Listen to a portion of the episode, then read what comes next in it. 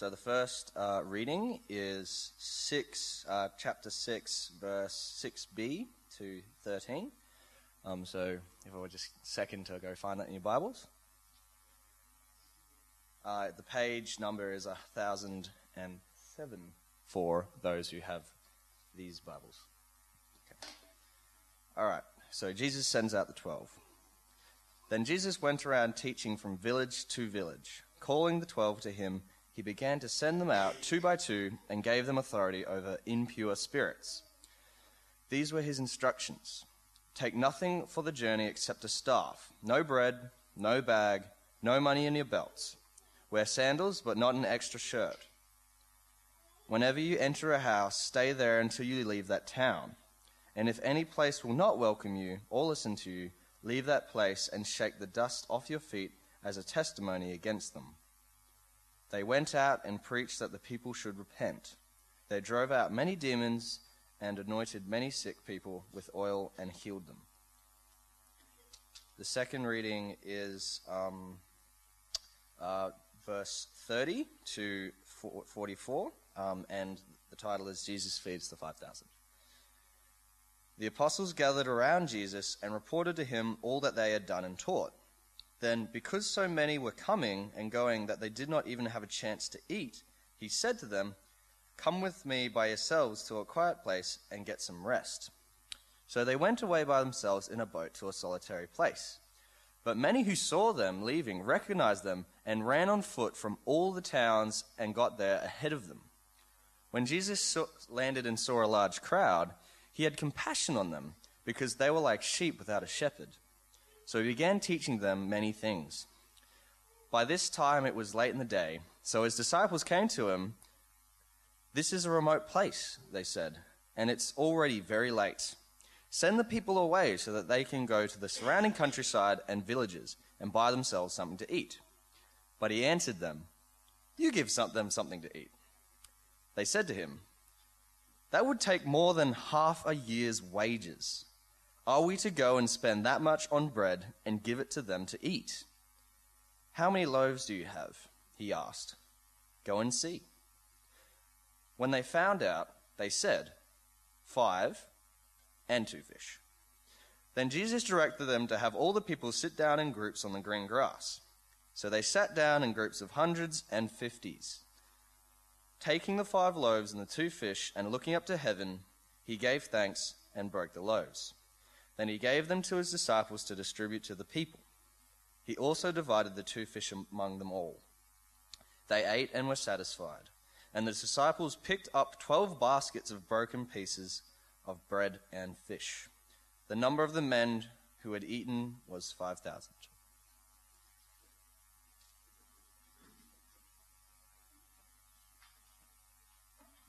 Good morning, everyone, again. Good to see you. Now, um, we've got our outlines. Uh, you can use that to write down on, but completely ignore everything that's in it, because this week the passage kind of turned me around and changed me and kept me thinking about what it was, how to attack it, and so that I've got a totally different approach to the passage today. Um, and so, even the topic, if I was, I'd change the topic to being something like understanding the bread, or when bread's not really about bread, or something like that. So, what you'll see on the next slide is if you want to follow on, that would be a more helpful outline if you're the type of person who really appreciates that, and I know some of you do. Now, have you ever believed in something, but at the same time be completely bewildered by it? Yes? No? For me, there's actually there's quite a lot of things, but as a, as a teenager, it was absolutely chemistry and physics. I love the idea of understanding how things work. I love the idea of mixing chemicals and coming up with interesting things and figuring out chemistry and how everything comes together. I love thinking about electricity and all those things, and yet I was so bad at it. So, so bad at it that when I started to do physics, I just dropped out straight away in year 11 and 12. And in chemistry, I got a tutor, and I really appreciate my parents doing that, but I'm sure in hindsight they wouldn't have bothered because I was so bad at it. But I really liked it, but I just couldn't get my head around it. I couldn't, I was completely confused by it, bewildered by it. I wonder if there are things like that in your life. Jen might say that she loves me, but is completely bewildered by me sometimes. And you might say that about your spouse or loved ones that you know. There's things about them you just don't get. She doesn't get my love of sport. She doesn't get my love of hitting a little white ball around 18 holes, about six and a half kilometres, like many of you are going, ah, now I get the illustration because I don't get what you're talking about either, Michael. See, we all have those things that we love and yet we're bewildered by. Today's chapter, this is exactly where we, I think we see the disciples are at with Jesus. You see, the point Jesus is making to them is well, the way you are, where you're at, is not acceptable. Actually, everything that you need to know is there, and you need to stop being bewildered, being amazed in your confusion. And so, what I want to try and do for us today, my goal is if we can see where the disciples are at with Jesus and then identify their problem and so we can see with more clarity who Jesus is and how it can affect our attitude towards him. So, this passage has a whole bunch of classic stories in it, this chapter. But I reckon, as a whole, they're a bit puzzling. And I reckon it's hard to kind of put them all together. So, let's have a look at all the pieces and then see how we can bring it all back together. If you've got a Bible, it might be helpful to have it in front of you. But the passage kind of starts off with a bit that's coming from the previous section, where in the first six verses that we didn't read today, Jesus is rejected in his hometown. He goes to Nazareth, and everyone's like, What? You're a carpenter's son. And, they, and Jesus was even rejected by family. And Jesus identifies himself as a prophet. The only time in Mark, which is interesting that he identifies himself as a prophet. And he says, a prophet is not without honour except in his hometown, among his relatives, and in his own home. See, Jesus is coming in the line of all the Old Testament prophets who constantly were treated with disdain. It wasn't a good future to be an Old Testament prophet. And here is Jesus in his hometown being rejected. But as we move on from that story quite quickly, we get a story that's kind of really well known in Christian circles. It's a dis- kind of a distinct moment that Alex read out for us, the first bit that he read, where Jesus sends out his disciples. He sends them out with the job he has been doing. They're kind of like replicating his ministry. And it's not surprising that we see, he says, they go out and preach that you should repent. If you've been coming through our Mark series, you see that Jesus kicked it off with, the kingdom of God is near, repent. Repent and believe. And so they go out and they're told to do that. And as they go do that, Jesus has given them authority by his Spirit. In his power, they're even casting out the demons that we've seen previously in Mark. And they're healing people. Then, the story continues. If we miss the bit uh, in the middle that we didn't read, we get through, and the story continues to the feeding of the 5,000 that Alex also read. And we see on a surface that Jesus has compassion for people who are hungry and who have come to hear him speak, and so he teaches them. And he does something once again that is quite extraordinary another amazing miracle. But what's interesting, and I wonder why, why is this sending them out interrupted before you get to this story? Because verse 30 of this um, beginning of the t- story of the feeding of the 5,000 plus people, because that was just the men, the apostles gathered around Jesus and reported to him all they had done, but yet there was a whole bit in the middle. The story was interrupted with King Herod and John the Baptist. It's an intriguing story as well. You could just spend a, a Sunday just reflecting on that passage, where King Herod, uh, well, he was a, one of the, the king. He was the king at the time of the Jews, and let's just face it, he was a little bit rubbish.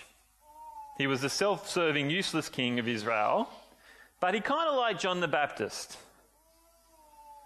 he said, uh, some were saying, as we go in this story, that John the Baptist had been raised from the dead.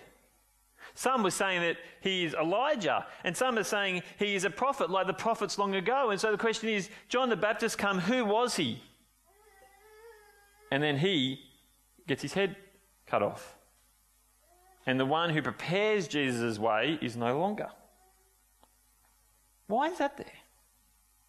It's an abrupt kind of interruption to the sending them out and them wanting to tell Jesus that they did it and it was great. But then I think it even gets a little bit stranger and gets really kind of weird for the disciples. Jesus walks on water. We've already had an encounter with Jesus and water, haven't we? As uh, Jesus calmed the storm in the previous section. And here in verses 45 uh, to 52, we see Jesus do something quite extraordinary. And the walking on water isn't even the weird bit. Uh, if you've got it in front of you, read it, uh, follow with me, and I'll read it out. Immediately, Jesus made his disciples get into the boat and go on ahead of him to Bethsaida, while he was dismissed, while he dismissed the crowd. After leaving them, he went up on a mountainside to pray. Later that night, the boat was in the middle of the lake, and he was alone on land. He saw the disciples straining at the oars because the wind was against them. Shortly before dawn, he went out to them walking on the lake. He was about to pass them by, but when they saw him walking on the lake, they thought he was a ghost. They cried out because they all saw him and were terrified. Immediately he spoke to them and said, Take courage. It is I. Don't be afraid. And then he climbed into the boat with them, and the wind died down. They were completely amazed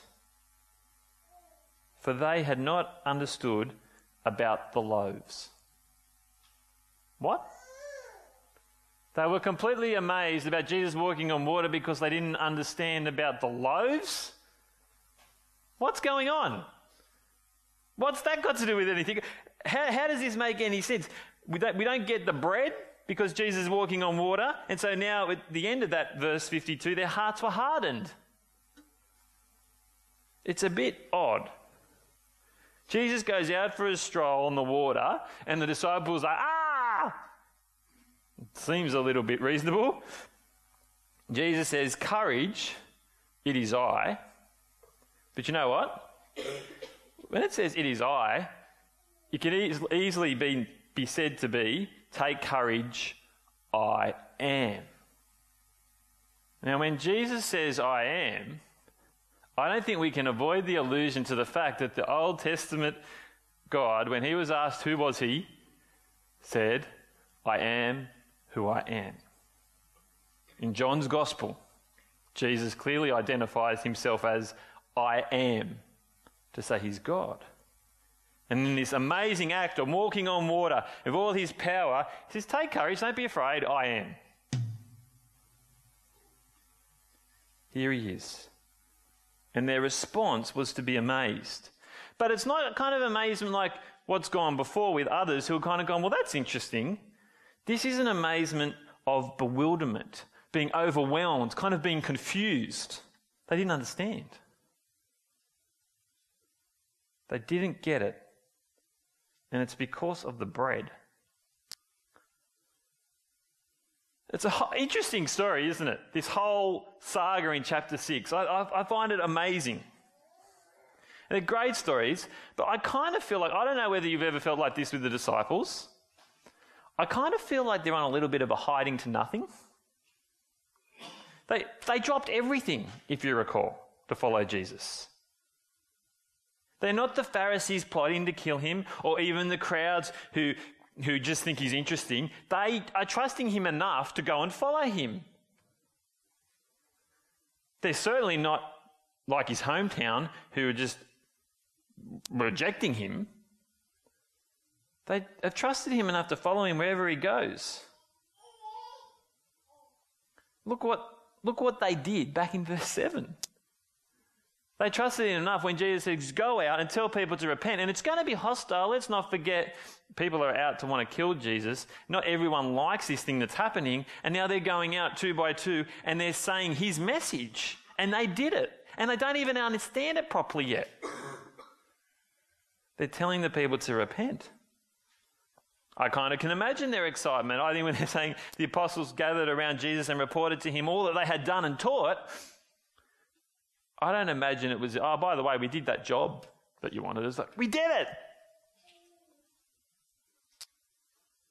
And now, Jesus tells them in this feeding of the 5,000, feed my people. Feed them when you've got nothing to give them. And they say, well, how are we going to do this? If we went and bought something, it's, is it half a wages? Of a year, it's like I kind of feel feel for them a little bit. And yet, when they see Jesus do something extraordinary, I kind of get that it's fear. See, what didn't they get about what Jesus was doing? Because while I can relate to where they're at, Jesus is making the point it's not acceptable to be where they're at.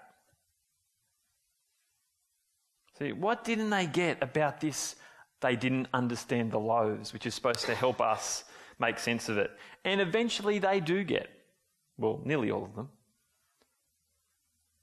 I think it brings us back to one of the most important principles of the Bible.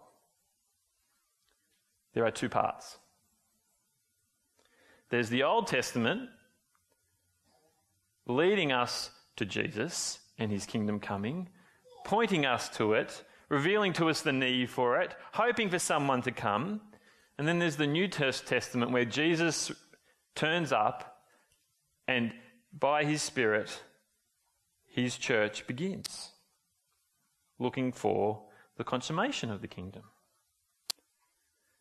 You see, the story of the loaves, this feeding of the 5,000, is saturated in Old Testament shadows and allusions and references that show us who Jesus is.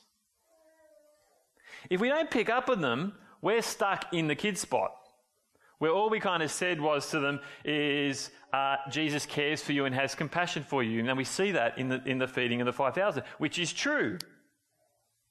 It's what he did. It's good to know. But the passage even goes deeper and further if we see the allusions. See, this is why God's people love the whole counsel of God.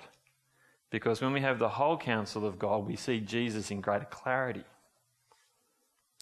You see, this is not the only time God provided supernatural food in the Bible, is it? The Exodus story, where Jesus delivers his people, he rescues them out of slavery of the Egyptians, where did they go? How did they get out of slavery? What did they have to go through? What was it? A desert? And to get through the desert, they had to walk through what? Sorry? The Red Sea. Water. Okay, now we've got them being into the wilderness. Jesus rescues them into the wilderness. The people in the loaves are kind of like in the wilderness with no food. We've got water. Jesus just walked on water. And we've got bread that they've all been given abundantly, supernaturally by God for their provision. And if we go to the Exodus, we find that God provided food for them manna. We can have a look on a passage on the screen that'll come up. This is just a little snippet from Exodus 16 um, where we see all this take place. The Lord said to Moses, I will rain down bread from heaven for you. The people are to go out each day and gather enough for that day. As we go on to the next verse. Oh, that's all right. Leave it there. God had promised, God had promised that He would rain down, rain down on them the food that they need for the next day. He's provided for his people who he's just delivered out of slavery, who have gone through the water that he paved the path for with what they need. Here is the people who are following Jesus, that they just went to follow him, who need sustenance, who don't have any way of getting it. And like the manna, God provides. See, what we get in this passage is we're seeing that Jesus is the Moses figure to come. The Moses figure, like Moses provides, Jesus is that Moses figure. It's an extraordinary thing that we see. And as we see, we see that he walked on water. See, who is it in the Old Testament that is control of the waters, who walks over the waters? It's God. It's Psalm 77. If you want to read um, a psalm today, go and read Psalm 77 and see the deliver- deliverance of, the, of God's people and how it's God over the waters. And where Jesus is feeding the 5,000, he then goes and walks on the waters and says, He is God. I am. Look at Psalm 77. With your mighty arm you redeem your people, the descendants of Jacob and Joseph. The waters saw you. God, the waters saw you and writhed. The very depths were convulsed. Your path led through the sea, your way through the mighty waters, though your footprints were not seen. You led your people like a flock by the hand of Moses and Aaron. This is God's work. And here, God is really acting, pointing us and reminding us that He is delivering. He is provider. And you know what? When Jesus was looking at these people, how did he see them? Well, he saw them. He saw them in uh, verse, uh, where is it? He saw them in verse 34 when he had compassion on them. Why did he have compassion on them? Because they were like a sheep without a shepherd. They had no leader. This is not just a nice little verse that Mark th- thought to put in to describe it. This is an Old Testament allusion that comes up over and over and again to God being the one who does that. The God is the one who is their leader and deliverer. In Ezekiel, in other places, just like in Numbers 27 17, one who will lead them out and bring them in, so the Lord's people will not be like sheep without a shepherd. In deliverance where the promise in Numbers is that there will be deliverance. Jesus sees them and he directly relates it to him being the deliverer as he provides. Jesus is the one who provides all.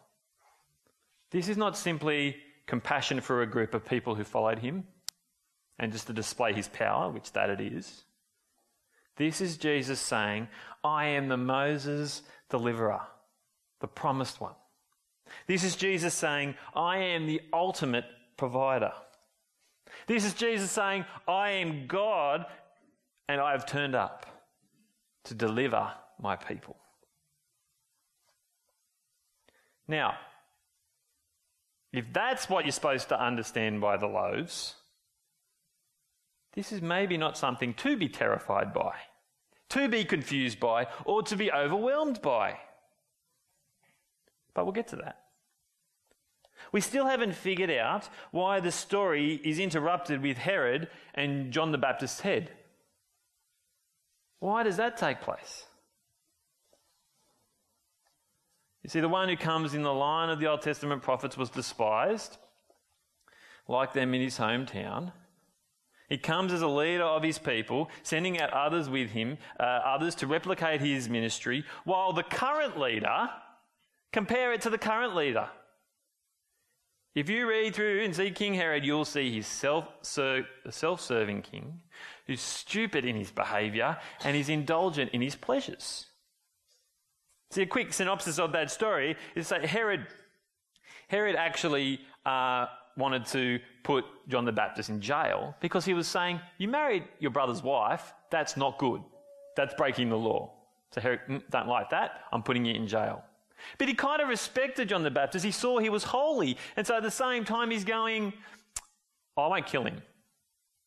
But his wife Herodias wanted his head.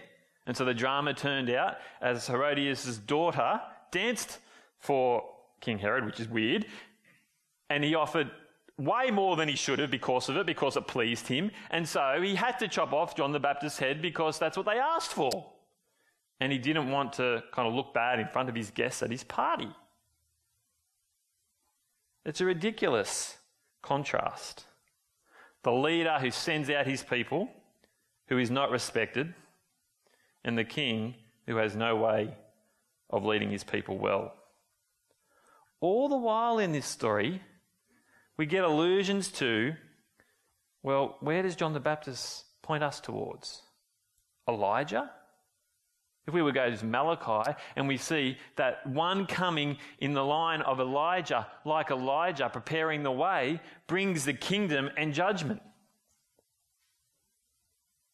And here we have, in between, Jesus coming, the kingdom is near, and then he shows that he can do it on the other side of this passage. The contrast is stark as the modern day Jewish king highlights his uselessness. We head back into the story and see Jesus had compassion on them because they were like a sheep without a shepherd. Not a character trait of their current king. You see, what is this chapter about when you kind of put it all together? Jesus is the wilderness deliverer who provides abundantly for his people. He is the Moses come to rescue. He is the God come to his people. He comes after Elijah and the prophets, and he stands in contrast to the useless modern day king. All of this, the richness of who Jesus is and what he's saying here, is only if we see the Old Testament and its fulfillment in Jesus. It's only if we love the Old Testament, if we work hard at seeing where that is, that we get greater clarity on richness on who Jesus is and why we love reading all of Scripture. When Jesus says over and over again in the Gospels, the kingdom of God is near, in this chapter, he's providing evidence to back it up. The God of all is coming with more than bread. He's coming with a kingdom that provides bread for all into all eternity who repent and follow him. So, what did the disciples not understand? What is it, as we try and put it together, that we can learn from them? You see, their amazement was because they weren't able, didn't have the capacity to do what we've just done at that point in time. Their amazement was confusion. They were genuinely bewildered. The phrase that I, I, I, think they would say would have been saying over and over again is, What is going on? How is this happening this way? It's the question I often ask What is going on when I don't understand something? Because they were unable to see Jesus uh, showing them he is the Moses deliverer and what that comes with. Of course, the walking on water seems a little bit terrifying. Of course, the fact that he is uh, a provider is not really clear to them in this story that it, uh, they can't put it all together. But what we actually see is instead of being bewildered by Jesus, we can see him as God, our deliverer and provider. That's the movement that they didn't understand. You can see Jesus in whatever way, and you can be amazed by him, bewildered, confused, overwhelmed by him, even appreciate him, or you can see that he is your deliverer and provider. I think that's where this passage is taking us. Because here we see the real leader of God's people. And as we kind of figure out what to do with it ourselves, there's so much in this passage. There's so many ways to take it. There's so many, you could do four sermons on each individual component and, and draw more and more out of it. But I want to suggest two things. Firstly, if you're not a follower of Jesus, ask yourself this very simple question Is it possible he is my rescuer and provider? Is it possible? See, I think for many people, maybe some of us here, you've been nowhere near getting in the boat like the disciples. But at the same time, Jesus is kind of intriguing to you. Maybe he even amazes you a little. But what if he's God? Is intrigue, a bit of amazement, appropriate if he's God and he delivers? I don't think they match up.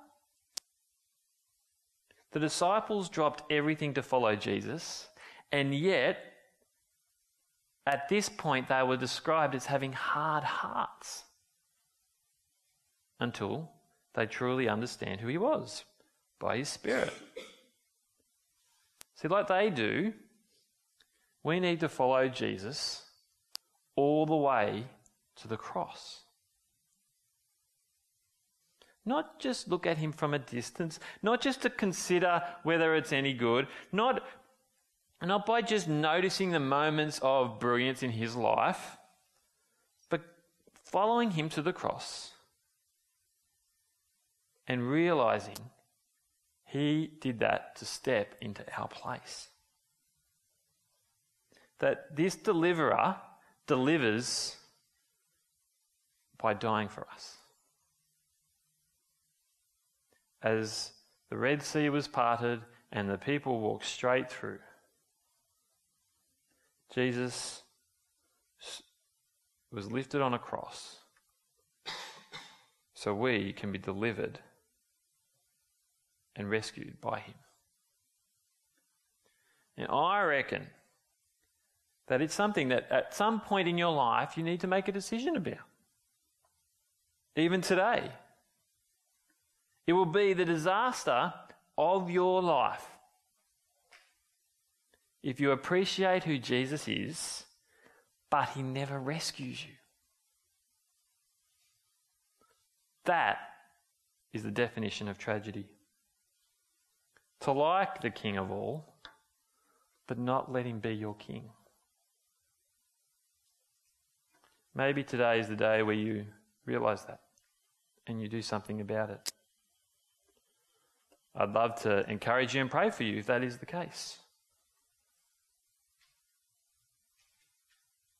The last thing, the second thing to take away from this passage, for all of us who, who follow Jesus, here's the thing that I've been struck by this week. Don't leave your faith in the boat with the disciples. Understand the loaves. As verse 52 says, have your faith, that is your trust in Jesus, dwell in the knowledge of his deliverance, of his provision, instead of confusion and bewildering amazement. See, when our faith in God is questioned, when we are not relying on our astonishment, but on the knowledge of God and that He has come, we have a way of dealing with life. It's easy to give up when you don't understand something. It's very easy. I gave up on chemistry, not because I didn't believe in it or because I didn't like it. I still, to this day, am fascinated by it. And if you think you are so brilliant at it that you could explain some of it to me, go for it. But I couldn't under, understand it. So I kind of gave up. We can kind of like the idea of God, marvel at Jesus, even accept Him and what He did to be true. But if you're not going to give up on it, We need to understand who Jesus is and make this our life project because we want to live by it. Our deliverer wants you to know him, so you live for him. I think if I can help uh, show you this from, from a bit of my life. See, I grew up, uh, I, I, was uh, blessed to grow up in a family where I was always taught, and God had given me uh, the understanding that I always believed Jesus was God. I always, I can never remember a time when I didn't as a kid, that Jesus was God, that He died for me, that He, he on the cross, He did something for me. I can't remember a time when that wasn't the case. But all my childhood, I realized this week, I was stuck on the boat with the disciples. I liked the idea of Jesus, but I didn't truly understand who he was. Not until uni. See, at uni, that was the tipping point for me where my boat like faith was pushing me to the brink of ignoring it. And there were a few telltale signs. Like the time when we just started uni and the Christian group uh, uni Bible study had a big sign up there, and there were people there getting people to sign up who become good friends of mine. And I remember with my group in OT, well, occupational therapy, were walking along, and some people were bagging them out about this group and how ridiculous it is, and I joined in. That's what happens when you have a boat like faith that doesn't really embrace deliverance of Jesus, that you don't really understand what he's done for you. I was on the precipice of ignoring it, stop kind of going to church, stop thinking about God, because I didn't really understand what He had done for me. He was just someone I thought was kind of good. It was kind of a religious thing, but it wasn't a heart thing. And what changed was when I understood grace. It was that thing for me that changed everything. It was understanding that this Jesus who delivers does it all when I don't deserve it. That people back in the Exodus didn't deserve, didn't deserve for Jesus to deliver, uh, for God to deliver them through uh, out of slavery. They proved that time and time again after, didn't they? He did it by grace. I didn't earn favour with God and I didn't get it. But when I understood grace, when I understood it in the Bible, that's when I went from the precipice of rejecting and ignoring to moving to Jesus needs to shape my whole life. And that's where love compels. That's when, if you truly understand Jesus' love and you understand that more and more as you understand what his sacrifice is about, as you see that even in the Old Testament and, and how it takes place, you want to live for him. That's who we are at Grove. We are compelled by the love of Jesus. So we are desperate to understand him more and more. And so I want to encourage you in three areas. Uh, for those of you who are young, I consider that anyone under my age. Um, jeepers. That's the awkward laughing of those that are older than me. I apologise. Um, but it's a serious point, though. Take advantage of your youth. Encourage those that are at uni. Encourage, if you are at uni, if you're, our kids that are out there now, it's that time where you build the foundations of understanding this deliverer and his provision for you. Having that rich knowledge and understanding it, and the, the advantages you have in your young adult years to just dive into the Bible and to understand it. I draw on that. I, I probably draw on my time at university and missing some classes and doing all the Bible studies instead, more than Bible college, if I can say that, because it shaped me. It shaped me. it shaped who I was because I was able to really spend time in it, build for the future. The second thing I want to say is it's never too late. It's never too late to see that we need to understand that Jesus is our deliverer and wrestle with it more and more. It's never too late to think, well, I've got a family, um, I'm on the second half of my life and doesn't matter so much now. No, it does matter until the day you die, you love it and you investigate it. Have you ever read all of the Bible? Have you ever listened to all of the Bible? Speak to a few people who had has been mind blowing how you listen to God's word from beginning to end, how you pick up on things that you've never picked up before, even though you've heard all those stories over and over. Have you ever done that?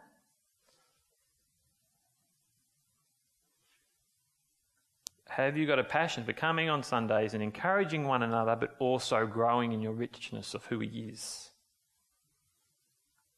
In term three, we'll do community groups and we'll continue to do that together. And lastly, have this passion for the next generation. What happens out there matters. What happens in your family matters because you want to give them every opportunity to understand the loaves. And that is our responsibility. And if you're a parent, make that your passion. Next week, we're going to delve into further what we need deliverance from that sin that we have. And even more so next week, we're going to delve into how Jesus deals with it in chapter 7. It's a great chapter. But for, da- for today, understand the lesson of the loaves. Let's pray. Heavenly Father, we thank you we can learn from this uh, saga that took place uh, with Jesus and his disciples and the feeding of the 5,000. We thank you that you revealed yourself richly in your word, and Jesus keeps on pointing us back to your word to understand him. Thank you that he is the provider, the source of our life the one who comes in the line of Moses to rescue and deliver us. Help us not to be bewildered by you, but to rest in your deliverance. Put that on our hearts for the rest of our days. Amen.